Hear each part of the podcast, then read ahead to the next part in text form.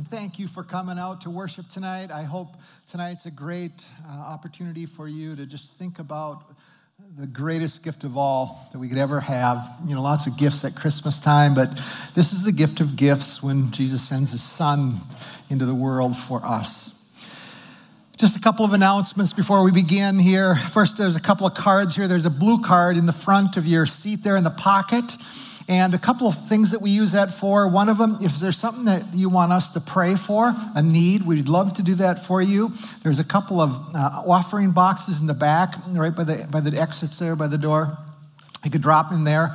And if you're a guest with us tonight, um, love to have you connect maybe put your name down if there's something that we can get you or information um, maybe there's you don't have, don't have a church home and you want to consider this and more information we'd love to connect with you as well then this other uh, insert here, this other um, bulletin in one side, it's a schedule. But you'll notice that there's some things coming up, and for the regulars even, you'll note a couple of things on Wednesday night that you need to sign up for. So the Welcome Center there it has the sign-ups here even this evening.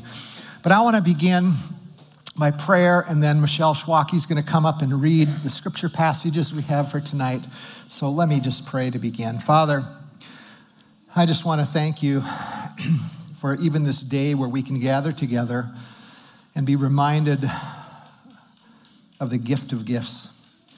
Lord, and I, I think of that event 2,000 years ago that ultimately led to an opportunity to have salvation, to have a relationship with you, to restore our lives back to you.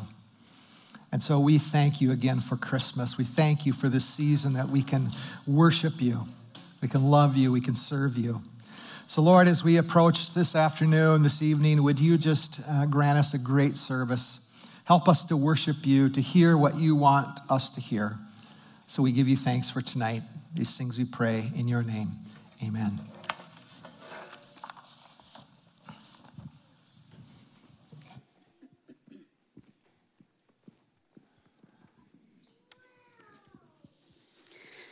Tonight I'll be reading uh, the Christmas story that's found in the book of Luke in the New Testament. In those days, Caesar Augustus sent out word that the name of every person in the Roman nation must be written in the books of the nation. The first writing took place while Quirinius was ruler of Syria. So all the people went to their own cities to have their names written in the books of the nation.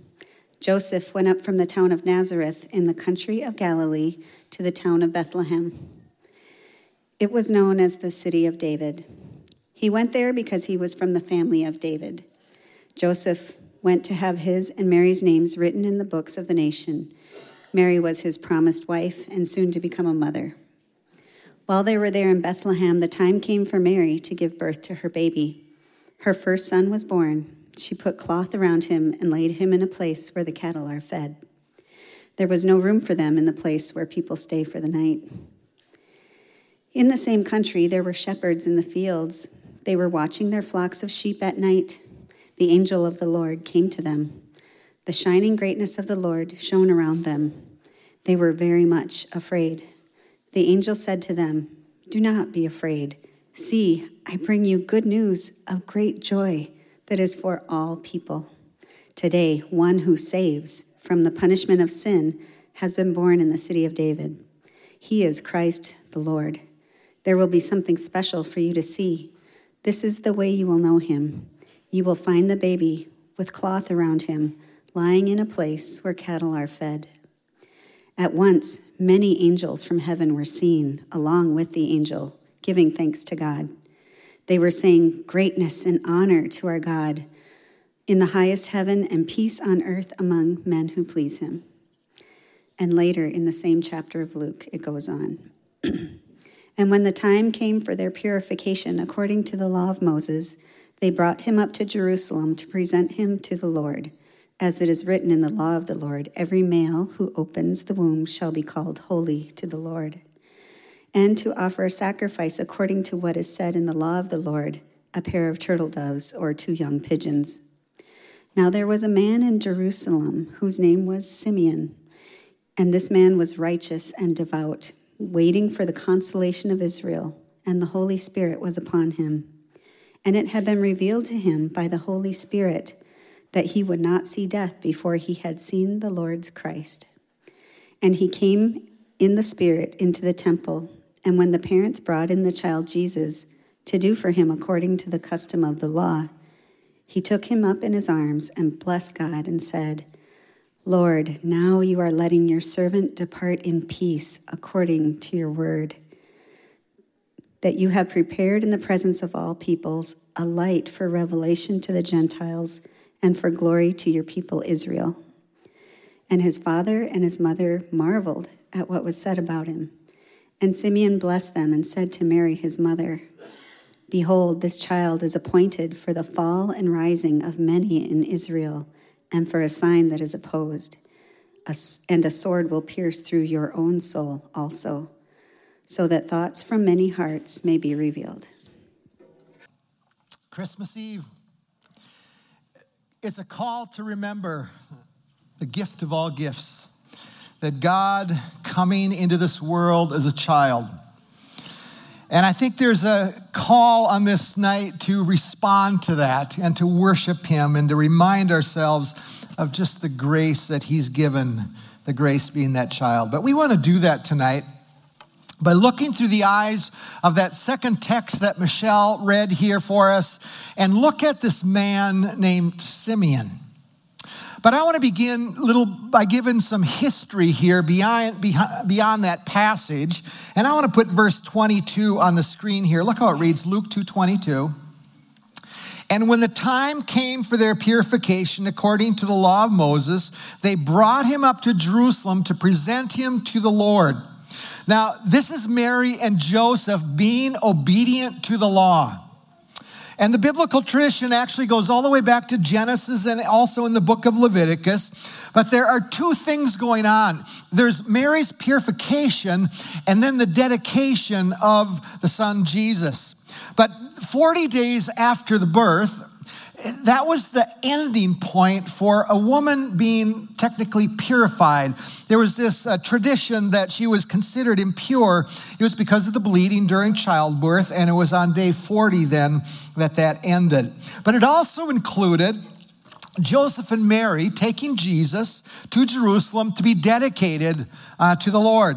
Now, this really wasn't optional. Now, understand the firstborn male in a family was required to be dedicated. And this dedication included a couple of things. First, technically, they should have been presenting a lamb. If we looked back at uh, the passages earlier, they should have had a, a one year old lamb. Mary and Joseph should have brought that. But instead, they bring two doves and or two birds. And here's what we can understand from it Mary and Joseph didn't have a lot of money. The lamb would have been expensive. And the scriptures gave that option. If you couldn't afford the lamb, then you could bring that. But it points to something that, that Jesus grew up in not a wealthy, not in a prestigious family. It was a, he was very poor. I'm assuming they had to watch every penny that they had. There were no luxuries. But I, I think it's a reminder for us just where Jesus came from. But the second one, there, there, was really this dedication of a sacrifice for the lamb, and, and there was this prophetic picture as well. But no lamb. And uh, you go, kind of why? Is there another reason? The answer is yeah, I think there is. See, who was going to be the lamb? That was the issue. It was Jesus. So I believe that the Holy Spirit just didn't want them to, to bring that offering and have that lamb sacrificed. But it points to the redemption of Israel as well. And, and I want to read the verse here that, that really goes with it Exodus chapter 13, because it refers to the first son. Look how it reads. The Lord said to Moses, Consecrate to me every firstborn male. The first offspring of every womb among the Israelites belongs to me, whether human or animal. And Moses said to the people, Commemorate this day, the day you came out of Egypt, out of the land of slavery, because the Lord bought, bought you out of it with a mighty hand. Every firstborn male had to be now set apart for special service to God. And it was to remember, thinking back to that time when Israel was brought out of Egypt. Now, technically, they still had the tribe of Levi, and they were the ones that served in the temple. But you go, what was this really dedication all about? Well, the firstborn, it was almost like being drafted. The firstborn was drafted into special service. But if the parents wanted to get out of that obligation, the parents then would pay five shekels. It would amount to about $5 in our culture today.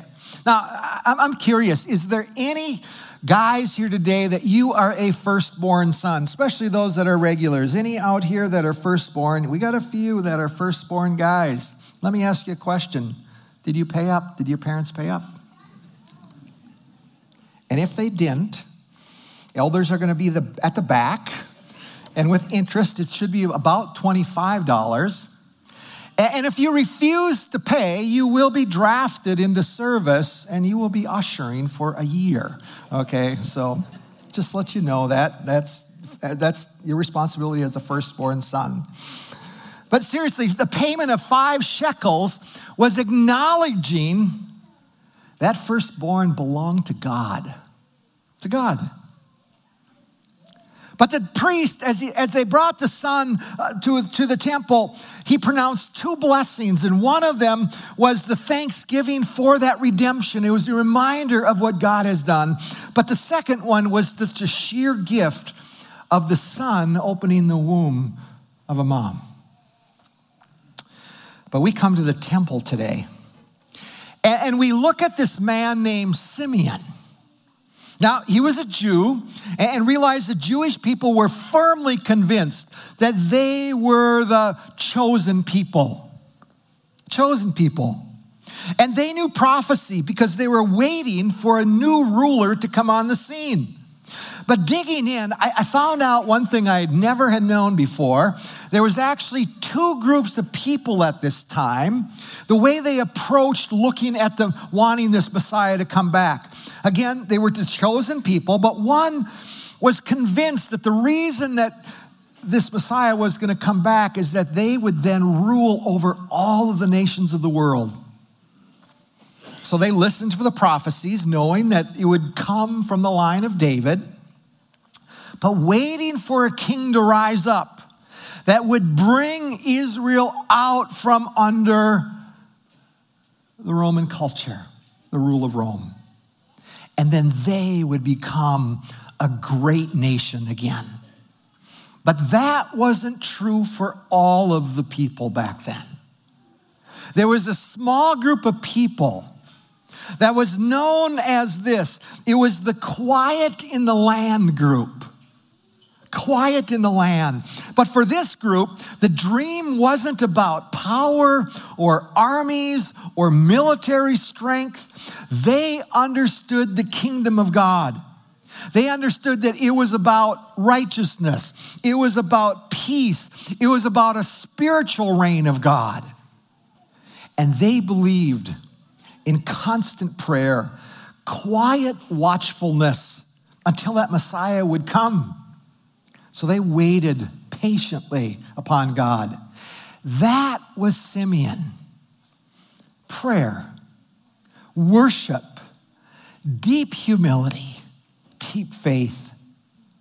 Now, it's interesting, Simeon as well. We look at him and he kind of acts like a, a, a, spiritual leader, but technically he wasn't. No one ever names him as a priest. So they always assume that here is a common man, but you'll have to notice his reputation was so stellar. I want to put it up on the screen. Look at verse 25. Now, there was a man in Jerusalem whose name was Simeon, and this man was righteous and devout. And he was waiting for the consolation of Israel, and the Holy Spirit was upon him. And it had been revealed to him by the Holy Spirit that he would not see death before he had seen the Lord's Christ. So here's a man with, with this incredible reputation, ordinary, righteous, devout, waiting, but walking with God.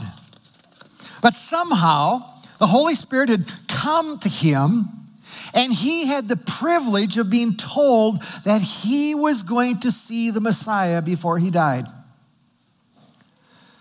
So, the goal of Simeon's life was to serve the God that he loved. And he waited and he prayed.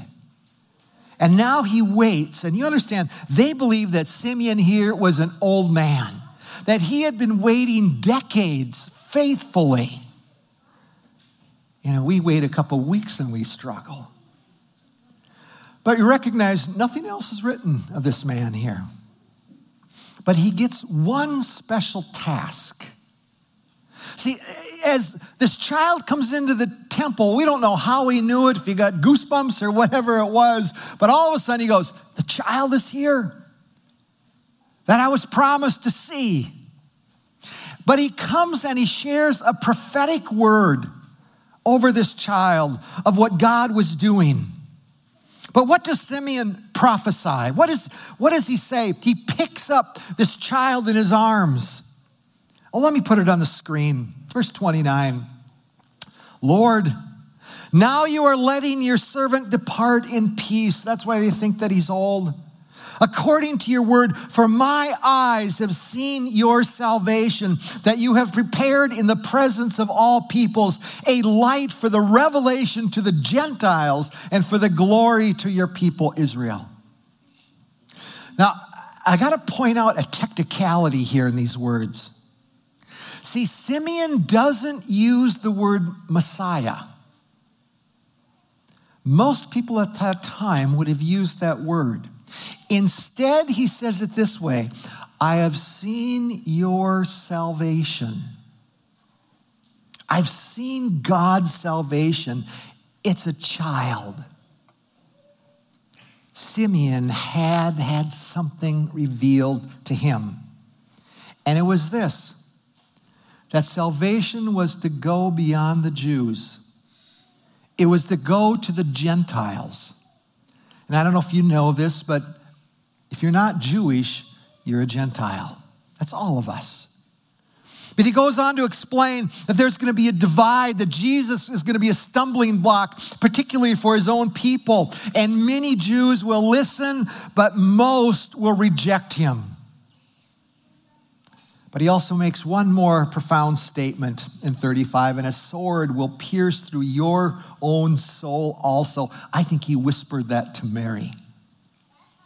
See, he was telling Mary, Mary, you're going to have to go through deep anguish with your son, with this little baby.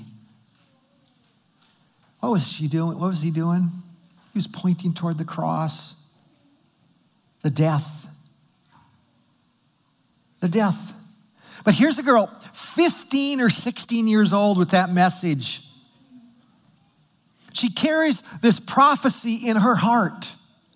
And I just wonder if at the cross, when Jesus, when her son was hanging on the cross, did she think back to that prophecy of Simeon? Oh, that's what it was about. The anguish that I have to go through here. But here's what I want to do I want to play a, a video. It's a song, and it's put together with some of the book of Luke. And the song is written by Michael Card. He wrote this in 1983. Some of you weren't even born back then. Um, but it gives a snapshot of what's going on visually back then. And even the heart, I think it, it shares of Simeon and the excitement that he had as he holds this baby up. Let's play that video right now. It's interesting to note, I didn't say this at the first hour, but the way circumcision took place there in the eighth day and then the 40, you understand, Joseph and Mary were very careful to do what the law required. And one of the authors that I read on that said this it's interesting that Jesus didn't come to abolish the law, he came to fulfill the law. And he did that. He did that. But the sad news is, he fulfilled it and he was the Messiah. God used this little child to declare to the world that God is God and there is no other. Choosing a young girl, 14, 15, so that a Savior would be born. Now, the sad news is that Israel did not always fulfill the calling that God had for them. And in the end, most of Israel would not even recognize him as Savior. They rejected Jesus. But their rejection had a purpose. And it was the Gentiles, us. See, the story tells us the salvation was not just for the Jews, it was for the whole world, for all the world. And that's what we got to remember today. I want to put the words of that song on the screen again. Look how it goes. Now it's time to take him in your arms. Your life will never come to an end. He is the only way that you'll find peace. He'll give you salvation because he's the light of the Gentiles and the glory of his people, Israel. I think there's two applications that come out of looking at this man, Simeon. And, and here's the first one that I think is appropriate. If you are a person here tonight that you have invited Christ into your life, if by faith you said yes to what he's done on the cross, if that's you, then the questions are this uh, Are you holding Christ close to your heart and your soul? Another one, are, are you following him? Are you pursuing him? Or are you trying to give the baby away? Keep him d- away from you. See, if you've drifted, Maybe there's a need to rekindle the closeness that you once had with Jesus. And here's where I challenge you make 2020 the year that you walk and hold Jesus close to your heart. He's waiting for you to come close, worship Him, move toward Him. Simeon was one of those quiet ones, devoted and righteous, right with God. And just maybe you need to do something in your relationship to make it right with God this Christmas season. But there's another application question. See, maybe you've never held Jesus close to you.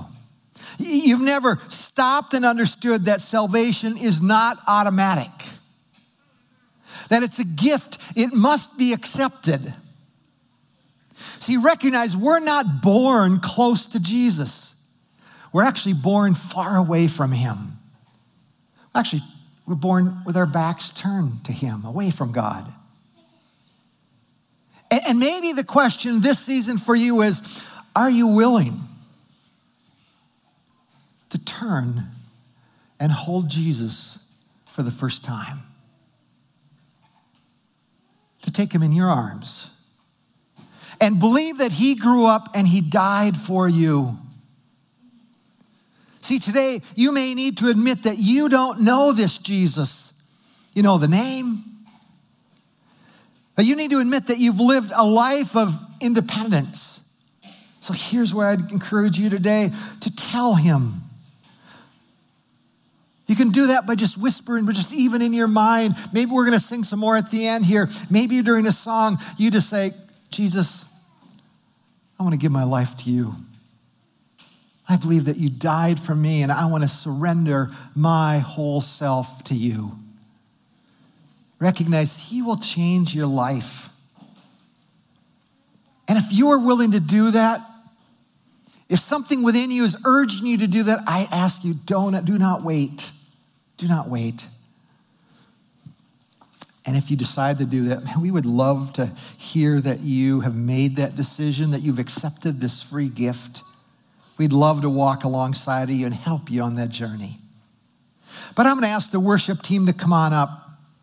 we want to celebrate this birth. We want to finish off with four songs. But Simeon here holding a baby, and, and this think of it as we sing here. We're holding Jesus up. This is the light, this is salvation. So as we do these Christmas songs, remember Jesus is the gift. He is our salvation. Let's praise Him, worship Him, sing to Him. He's the audience. We're not the audience. Let's worship Him. One thing I want to invite you to we have some coffee and some cider, and there's some hot chocolate you can make, and then there's some goodies, some snacks, and everybody needs a pre snack before supper, right? Uh, there's these cream puffs that are really good, you got to try. Uh, we invite you to the fellowship area, and uh, if you want to stick around for a few minutes and just visit, we'd love to have you do that. But I just want to close with prayer. We celebrate that God loves us. He sent his son into the world. One day he was going to grow up and he was going to die for us so we could have life. Salvation has come to the world. Father, I do give you thanks for tonight. And it's a reminder again that your Son was the salvation, He was the grace, He was the Redeemer. He was the one that took the penalty of our sin on Himself as He hung on the cross. So, Father, we give you thanks and we want to worship you. We want to worship you by giving our lives to you, not just tonight, but every day. So, Father, we give you thanks just for the call of Christmas, just for the holiday itself. Yes, there's lots of family stuff going on, but as we walk through this week and the rest even tomorrow, draw us back to the greatest gift ever. So we thank you for that gift. These things we pray in your name. Amen.